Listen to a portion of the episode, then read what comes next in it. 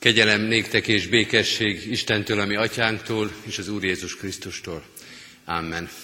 Szeretettel köszöntünk mindenkit igehirdetés sorozatunk mai napján. Foglaljuk el a helyünket, és a 312. dicséretünket keressük meg. Ezzel kezdjük majd Isten tiszteletünket.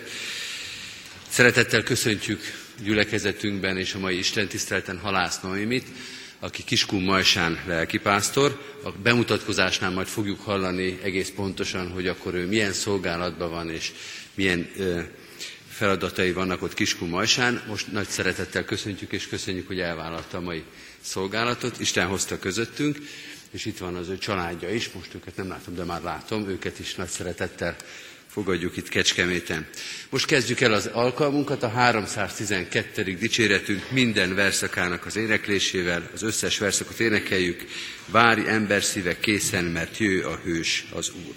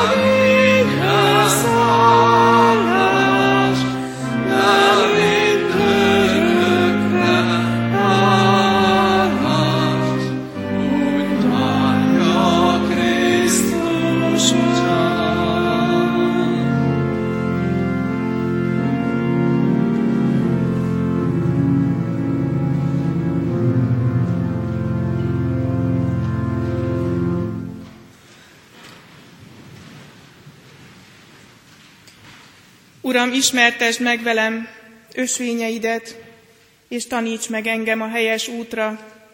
Vezess hűségesen, és taníts engem, mert Te vagy szabadító Istenem. Az alázatosokat ő igazságosan vezeti, és az ő útjára tanítja az alázatosokat. Az Úr minden ösvénye szeretet és hűség azoknak, akik megtartják szövetségét és intelmeit. A mi segítségünk, Isten tiszteletünk megszentelése és megáldása jöjjön az Úrtól, a mi Istenünktől, aki teremtett, fenntart és bölcsen igazgat mindeneket. Amen. Hajtsuk meg fejünket és imádkozzunk. Élő Istenünk, ma is hozzád jövünk imádságban, lélekben és testben. Bármilyen szegényes is, ami imánk, bizalommal keressünk téged, és a te szereteted utat talál hozzánk bizonytalankodásaink, sőt kételjeink között. Hálásak vagyunk neked, hogy te mindig bennünk imádkozol. Jézus Krisztus, mi békességünk, szent lelked által jöjj el hozzánk, hogy szívünk legmélyén csodálkozva fedezzük föl a te jelenlétedet. Hallgass meg, amikor a mélységből kiáltunk hozzád, vonj ki bennünket a sáros veremből, és állíts magad elé, hogy tőled tanuljunk és téged hallgassunk. Szállj le ránk, Szentlélek Isten, szállj le közénk, hogy élet támadjon szabad nyomán, és ígédben reménykedjünk, ne a magunk érdemében. Amen.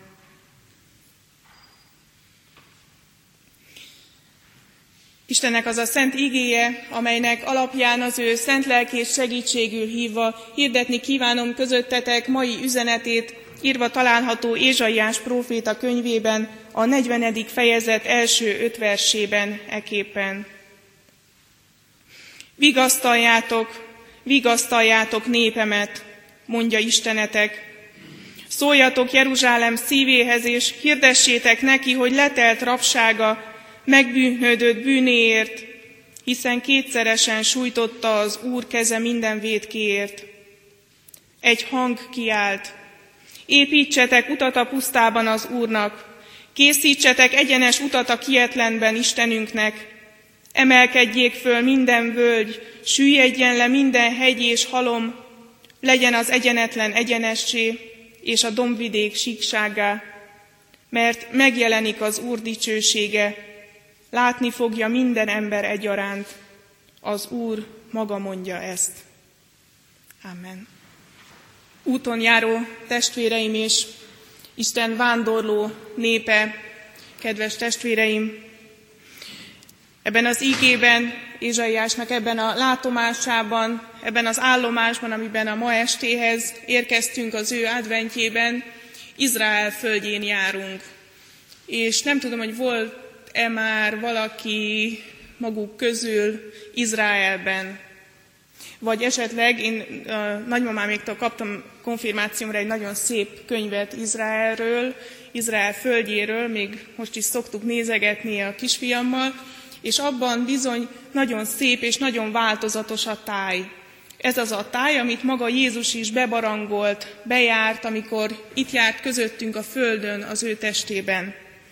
Izrael földje néhol dimbes, dombos, lankás, szép, vannak rajta olajfa, mezők, ugye, mint például a Gecsemáné kertjében, vannak nagyon szép búzamezők, olyan pici sárga, virágos rétek, mint a napraforgó, nagyon szép tájak vannak, és vannak egészen veszélyes részek is, nagy és mély szakadékok, nagy vörös homokkövekből, ilyen árpok, bemélyedések, van benne pusztaság, vannak benne hegyek, völgyek.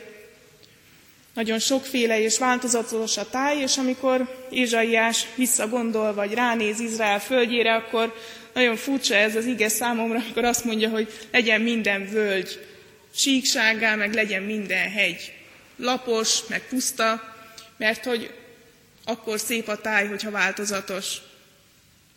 Másfelől viszont azt gondolom, hogy nem azt szeretné, hogy Isten lerombolja ezeket a természeti csodákat, amiben a hegy és a völgynek is ott van a maga helye, hanem és talán nem is véletlen ez a textus választás. Számomra ez az ige, amikor azt mondja, hogy legyen minden pusztává, meg síksággá, akkor azt mondom, hogy Ézsaiás ezt maguknak, az alföldi embereknek írta, ezt az igét. Mert hogy tudja azt, hogy az alföldben is micsoda csodálatos dolgok rejlenek.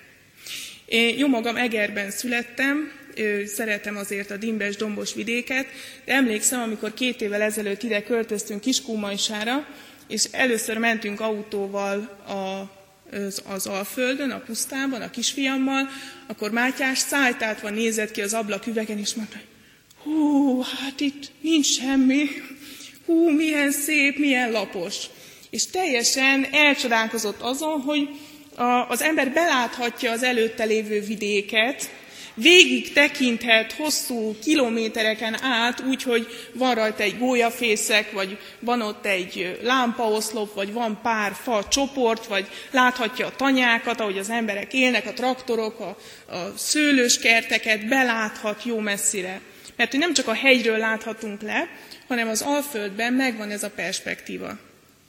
És nemrég jöttek hozzánk lelkészek Miskolc környékéről, és azt mondta az egyikük, hogy amilyen a táj, olyanok az emberek is. És hogy ők ott bizony Miskolc környékén bezárkózva élnek, mindenki be tud húzódni a maga kis völgyébe, és hogy az alföldi ember az olyan, mint maga az Alföld, széles látókörű, van egy perspektívája, nincsen bezárva, beszorítva, túllát a kerítésen. Most nem azt mondom, hogy a szomszéd kertjét nézegetjük, hanem azt, hogy van előttünk egy látómező. Belátjuk azt a teret, ahova az Isten teremtett bennünket. Túl látunk egy kicsit azon, és nem kell mindig bezárkózva és félelemben élni. Igényben nem ezt a szép természeti tájat, ami Izraelben van, nem ezt szeretné tönkretenni Ézsaiás, hanem pont, hogy erről beszél, erre vezethet bennünket ez a látomásban megszólaló hang, hogy a szélsőségektől, a veszélyektől, az életünknek, a gyülekezetünknek, a családunknak, a munkánknak, a hullám völgyeiből, akadályoktól mentesen tudjunk élni. Hogy utat építhessünk, hogy mindenki meglássa Isten dicsőségét. Ezért az első kérdés az, hogy mi az, ami akadályoz bennünket, hogy meglássuk az Urat. Mi az a mostban, a jelenben, ebben a péntek estében, egy hosszú és fárasztó hét után, ami megakadályoz, ami elválaszt bennünket Istennek a szeretetétől. És hogyha megvan ez a kép számunkra, azért tartottam egy kis csendet is, hogy meg tudjuk találni legbelül azt, a mélységeinket és a magasságainkat, mindazt, ami elválaszt, ami akadályoz ebben az adventben, hogy Jézus megszülethessen a számunkra. Mi az, ami elválaszt és a völgybe húz bennünket?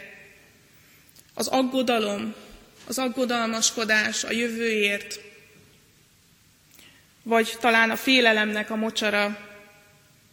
És mi az, ami a szemünk elé magasul, a feladatok, más embereknek az elvárásai, a saját teljesítménykényszerünk, a megfeleléseink, a büszkeségünk, a magunk szépítése, de az is lehet, hogy egyszerűen csak a hibáink legyőzhetetlensége tornyosul előttünk.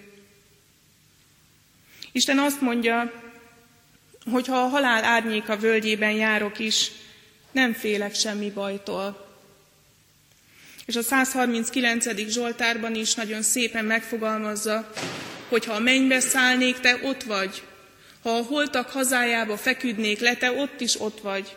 Ha a hajnal szárnyaira kelnék, és a tenger túlsó végén laknék, kezed ott is elérne, jobbod megragadna engem. Mi az, ami már lesüllyedt bennünk, pedig Isten biztat? És mi az, ami felemelkedett közöttünk és bennünk, pedig Isten már egyszer lerombolta? Mert ő tágas teret szeretne nekünk nyitni. Tágas teret, amire, hogyha kiállunk, akkor megláthatjuk őt. Akkor vele találkozhatunk. És vajon nem azért vannak-e az életünkben völgyek? Nem azért van-e az életünkben mélység? Mert azt mondja, hogy itt kell elkezdened építkezni. Ami nekünk probléma, ami nekünk rossz, ami nekünk a legalja, az az Istennek egy lehetőség. Ezt mondja Ézsaiás, építsetek utat a pusztában, töltsétek föl a völgyeket. Azért vagyunk benne sokszor a völgyben, hogy elkezdhessük ezt az építkezést. Ami nekem probléma, az az Istennek lehetősége az építkezésre. Ami nekem lent van, arra ő azt mondja, hogy nézz föl Jézusra, a hitnek szerzőjére és beteljesítőjére. Innen lehet kilátni, innen kezdjünk el. Innen kezdjünk közeledni egymáshoz most ebből az állapotból. És hogyha magaslaton vagyunk, akár a sikereinkben, akár a tökéletességünkben, akár abban, hogy mennyire igazat szoktunk mondani, hogy egyszerűen csak magasan vagyunk, mert mások föltoltak bennünket, akkor vajon nem azért vagyunk-e olyan magasan, hogy Isten országát tudjuk így építeni? Mert hogy azért vannak magasan az emberek, akár a parlamentben, akár pedig a gyülekezetben, akár pedig a munkahelyeken, hogy ők onnan tudjanak szolgálni. Hogy ők onnan építsenek utat az Úrnak, hogy egyenes legyen minden út.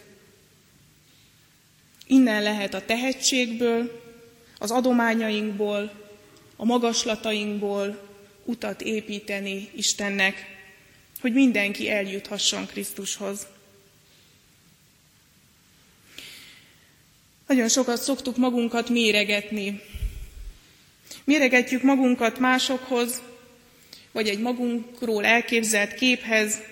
Méregetjük magunkat a sztárokhoz, a gyülekezet vezetőihez, vagy méregetjük a gyülekezet vezetőit olyan ideális papokhoz, akiket mi elképzelünk. Méregetjük a mi kertünket a szomszéd kertjéhez, és mindig valahol ott van ez a méricskélés, hogy most ez kicsi, ez nagy, ez most közepes, ez most jó vagy rossz, ez most magas vagy alacsony. De az igénk arról szól, hogy ne méricskéljünk, mert ez nem a méricskélésnek az ideje, mert nincsen különbség ember és ember között. Élethelyzetek között van, de ember és ember között nincsen különbség. Azt mondja, mindnyájan vétkeztek, és mindnyájan a bűn alá rekesztettek. Mindenkinek nyitva áll a bűnbocsánatnak az ajtaja, amin be lehet menni. Az Isten mindenkire fölhozza a napját, jókra és gonoszokra egyaránt. Mert mindenkit hív Jézus a találkozásra, minden embernek meg kell látnia Isten dicsőségét. És azt mondja, mindenki látni fogja az Urat. Én és az az ember, aki kint van most a vásári vagy elővásári forgatagban, nem különbözik tőlem. Nem más, nem érdemes méricskéljük magunkat senkihez. Mert Krisztus úgy, ahogyan vagyunk, szeret a mi hegyeinkkel és völgyeinkkel együtt, és akadálymentessé próbálja tenni az utat. Mert amikor elkezdünk építkezni, és Isten országáért dolgozni, hogy ő eljöhessen közel hozzánk, akkor mindjárt felfedezzük, hogy nem mi dolgozunk. Mert az út már készen van. Az út maga Krisztus. Én vagyok az út, az igazság és az élet. Amikor Ézsaiás ezt a proféciáját írja, nem az első karácsonyról, nem az első adventről beszél, hanem a második adventről.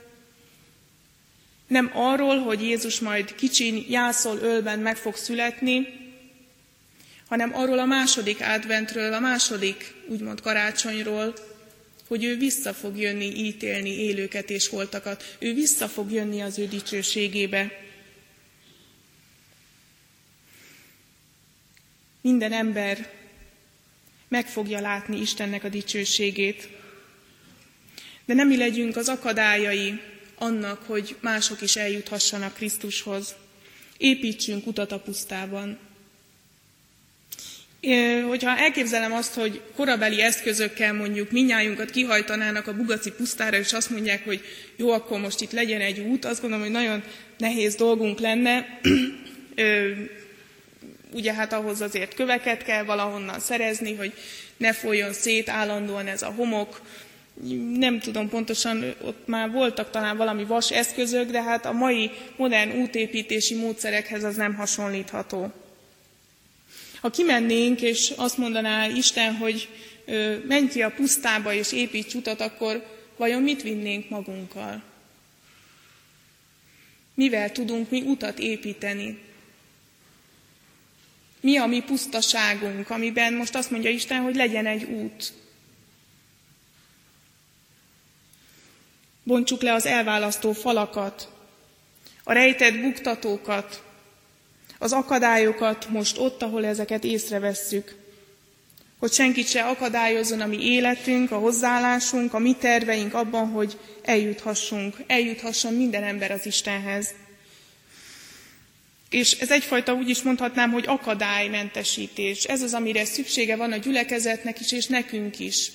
Akadálymentessé tenni az utat önmagunkban, a családunkban, a közösségünkben, a gyülekezetben. Olyan alacsony küszöbűnek megtenni ezt a templomot, ezt a helyet, és az életünket, hogy bárki beleláthasson egészen Krisztusig. Egészen odáig, ahol a gyermek megszületik, a karácsonyig. Mert Isten dicsőségét azért várjuk, hogy újra megjelenjen, de először abban az Isten gyermekben tapasztaltuk, ott karácsonykor. Maga ez az Isten ember is, ahogyan megszületik, egy alacsony küszöbű barlangba születik meg. Mert gondoljuk el, hogy ha mondjuk Betlehemben egy szállodában születne meg, akkor a pásztorok hiába toporognának, koszos ruhába, pásztorruhába nem engedik be őket. Ki kellene tölteni valami bejelentőlapot, e-mail címmel, telefonszámmal, külön benyújtani, és azt mondani, hogy hát mi Jézushoz jöttünk, a nagy királyhoz, ugye betetszenek engedni. És akkor a portás mondja, hogy nem, hát itt maguk nem méltóak ehhez. Nem kellett nekik bejelentőlapot kitölteni, becsöngetni, a portással tárgyalni és a bürokraták tömegén átrágni magukat. És amikor jönnek a bölcsek, őnekik ugyanúgy nem kérték el a diplomájukat, nem kellett fölmutatni a fehér kesztyűt, nem kérték el tőlük a disszertációt, hogy csak akkor jöhetsz be ebbe a barlangba, hogyha tényleg bebizonyítod, hogy te nagyon bölcs és nagyon okos vagy. Bár valószínűleg volt nekik disszertációjuk, mert abból írták, hogy majd jön egy csillag, és az megmutatja nekünk az utat. Hanem ők is csak jöttek, mert látható volt az a csillag. És a csillag nyomán jöttek el Jézushoz. Keljen föl ez a hajnalcsillag a mi szívünkben is. És ebben az alacsony küszöbű jászolban, ebben az alacsony küszöbű barlangban maga egy Isten feküdt, aki találkozni jött az emberrel. Mert ő közeledik hozzánk. Nem mi közeledünk hozzá, hanem ő közeledik felénk. Ő jön először. Ő néz rá az emberre. Ő érinti meg a vállát, és ő gyógyítja. És azért, hogy minden emberhez eljusson, ehhez gyermeknek kell lenni. Hogy az Isten ne ott valahol fönt a magasságban, a nagy logikai és filozófiai rengetegben, sok-sok könyvnek a hátuljában, mindent átrágva jelenjen meg, hanem úgy, ahogy mindenki meg tudja érinteni és meg tudja fogni. Ő leszállt. Leszállt az emberhez, hogy az ember felemelkedhessen Istenhez. Így lesz az egyenes. Így lesz kiegyenlítődve ez a világ és az Isten szeretete, hogy ő jön, hogy találkozzon velünk és minket fölemel. Ő lesz az út, ő egyengeti. És visszaadja az embernek a méltóságot és a tiszteletet, a dicsőséget, hogy fölragyogjon az arcunkon ő, aki velünk jár és aki jön. Jézus éppen ezért járt szerte. És így láttuk az ő dicsőségét, mint az Atya egyszülöttjének dicsőségét, telve kegyelemmel és igazsággal, mert ő lejött és felment, és utat készített. Ézsaiásnak az adventje ebben a szövegben, ebben a látomásban az útkészítés. És ahogy az első útkészítő keresztelő János is mondta, annak növekednie kell, nekem pedig alább szállanom. Így találkozik az ember és az ember. A völgyből domb lesz, a hegyből völgy és síkság. Az Isten leszáll, és az ember fölemelkedik, és én is alább szállok, és az Isten növekszik föl bennem. Így találkozunk, és így érhetünk össze. Így jutunk el ugyanarra a szintre. Aki magát megalázza, az felmagasztaltatik, és aki magát fölmagasztalja, az megaláztatik. Így tud két ember is találkozni. Ezért teszi ezt velünk Isten, az alázatnak az útját, hogy tudjunk egymással és tudjunk az Istennel találkozni. Szeretnénk a csúcsra jutni, a magaslatokra? Akkor le kell szálljunk a magas lóról. Szeretnénk méltósággal és büszkeséggel élni, hogy mi Krisztushoz tartozunk? Akkor nézzünk fel Jézusra, a hitnek szerzőjére. És járjunk az egyenes úton, hogy a sánta meg ne botoljon, hanem inkább éljen.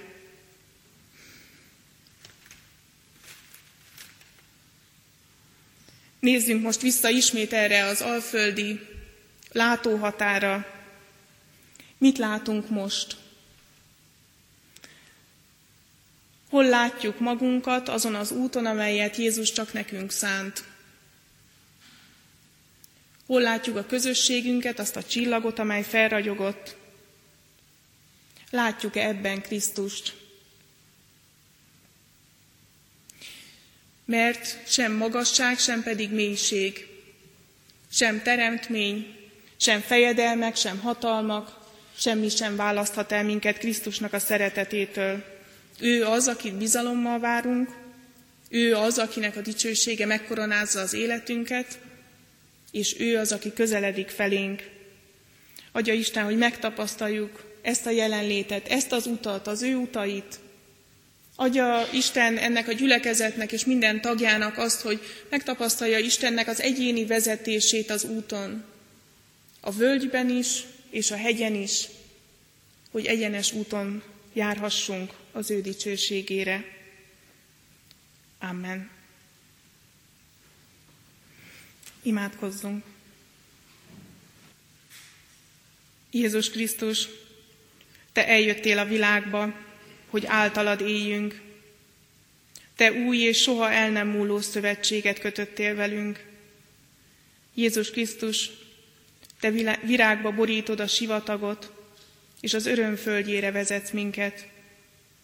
Te vagy a szegényeknek az örömhír, és a foglyoknak szabadulást hirdetsz. Jézus Krisztusunk, Te meggyógyítod a megtört szívűeket, és betöltöd az éhezők szükségét. Jézus Krisztus, Te egyengeted az ösvényeket, és a Te dicsőséged közöttünk lakozik. Te eljössz hozzánk, hogy átváltoztass, és Isten képmására formálj minket. Fényeddel ragyogd be a mi sötétségünket. Urunk Istenünk, Te nem a külsőt nézed, hanem a szívet, nem a felszínt, hanem a mélyet, és nem a bűneinket, hanem a Te irgalmadat. Te vagy a megbocsátás. Maradj velünk, Urunk, mélységben is és magasságban. Urunk Istenünk, Te megújítod szívünk békéjét, és megajándékozol a derűs örömmel minden körülmények között, amikor előtted élünk. Adj benned bízó csendes lelket mindannyiunknak.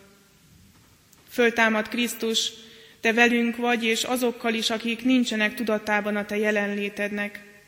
Jelenléteddel vond magadhoz a mi szeretteinket, ismerőseinket, rokonainkat, barátainkat, távol lévő testvéreinket, a föld minden lakóját, Urunk. Amen.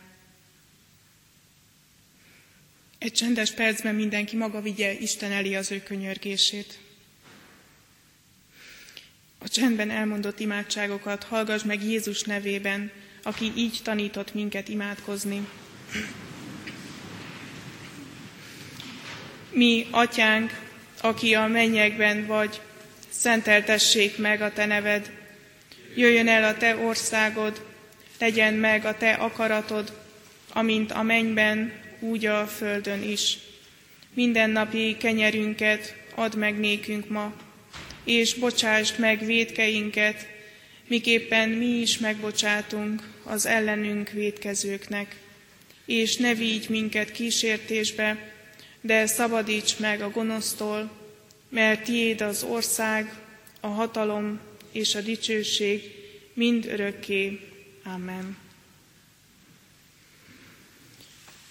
A minden kegyelemnek Istene pedig, aki az ő örök dicsőségére hívott el titeket, miután rövid ideig szenvedtetek, ő maga fog titeket felkészíteni, megszilárdítani, megerősíteni és megalapozni.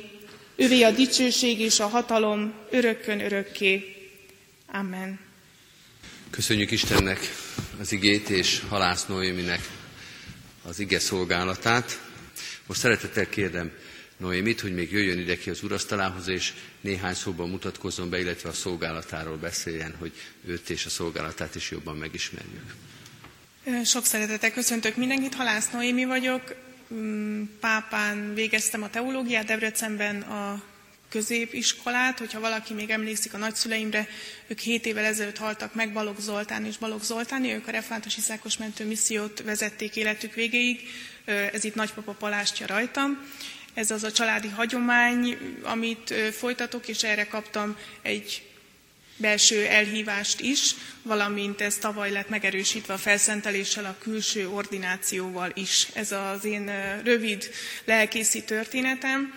Voltam Érpatakvárosban, segédlelkész az erdélyi gyülekezetben, és most 2 éve vagyok Kiskunmajsán intézményi lelkész. Az intézményi lelkész az egy különleges állatfajta, mert hogy én például magamnak írom a munkaköri leírásomat. Ezért az kerül bele, amit szeretnék csinálni, vagy értek hozzá. Tartok igei alkalmakat. Igen, Kiskunmajsát úgy kell elképzelni, hogy ez egy abszolút katolikus vidék, 12 000 katolikus között van 300 református. Az intézményben 100 munkatárs dolgozik, amiből azt hiszem most már elértük az eddigi maximális létszámot, 4 református van. És igen, az ellátottaink, körülbelül 1000 ellátottunk van, leginkább idősekkel foglalkozunk, 2 idősek otthona van, 2 idősek klubja, házigondozás, tanyagondnokság, jelzőrendszer, támogatószolgálat, és építünk egy fogyatékos nappali intézményt is. 4 faluban vagyunk jelen és Kiskunmajsán, tehát 4 telephelyünk is van, és hát az ellátottak közül is egy ilyen egészséges 5% az a református. De ez engem korán sem zavar, mert hogy ezért a lelkészi szolgálatomban nagyon törekszem a manapság divatos szóra, az ökumenére. És számomra az ökumené az azt jelenti, hogy azt az egyetlen közös pontot kell megtalálni, amiben mindnyájan egyetértünk, és ez maga Jézus Krisztus. Úgyhogy így van egy ima közösségünk már lassan több mint fél éve, amiben egy szabad keresztjén munkatársunk jár, 2 hithű katolikus és egy hithű református, meg én, és akkor így együtt szoktunk imádkozni az intézményért, ami nekem egy külön öröm, hogy ez egy ilyen hátországa a munkámnak. Tartok istentiszteleteket, áhítatot, nagyon sokat lelkigondozok, mind az idősek között, mind a munkatársak között, és ilyen villámbeszélgetésekből áll még ezen kívül az életem. Én fogom össze az önkénteseknek a tevékenységét, kapcsolatot tartok a gyülekezettel, a gyülekezetekkel, a református egyházzal, a sajtó is nálam van, tehát a média, én töltöm föl az intézménynek a Facebook oldalát, tehát hogy egy ilyen nagyon sokrétű a munkám. És amit nagyon szeretek, az az, hogy együtt tudjuk, tehát ez egy viszonylag fiatal intézmény, mert 2,5 éve vette át a református egyház, együtt tudjuk kialakítani azokat az értékeket, azt az értékrendet, Istennek az útmutatásában együtt vagyunk vezetve az ellátottakkal is, és a munkatársakkal is, és én ezt nagyon szeretem benne, hogy ilyen, úgymond még fiatalok vagyunk. Még legalábbis így a református egyházban. Család. Igen. 1 férjem van, és 1 gyermekem. És igen, Mátyás és Halász Sándor. A férjem ő informatikai ügyintéző, Budapestre kell járjon hetente egyszer, Mátyás pedig óvodás, de már nagyon készül az iskolába. Köszönjük szépen. Még egyszer Isten áldását kérjük a szolgálatodra, az egész intézményre. Ő adjon bölcsességet és erőt ennek a sokrétű szolgálatnak az elvégzéséhez. Köszönjük még egyszer, hogy eljöttetek. záró énekünket énekeljük, azt az éneket, amelyet ezen a héten minden este, a 311. dicséretünket énekeljük végig, mind a 13 verszakával, Szent Ézsaiás így ír Krisztusnak szent születéséről.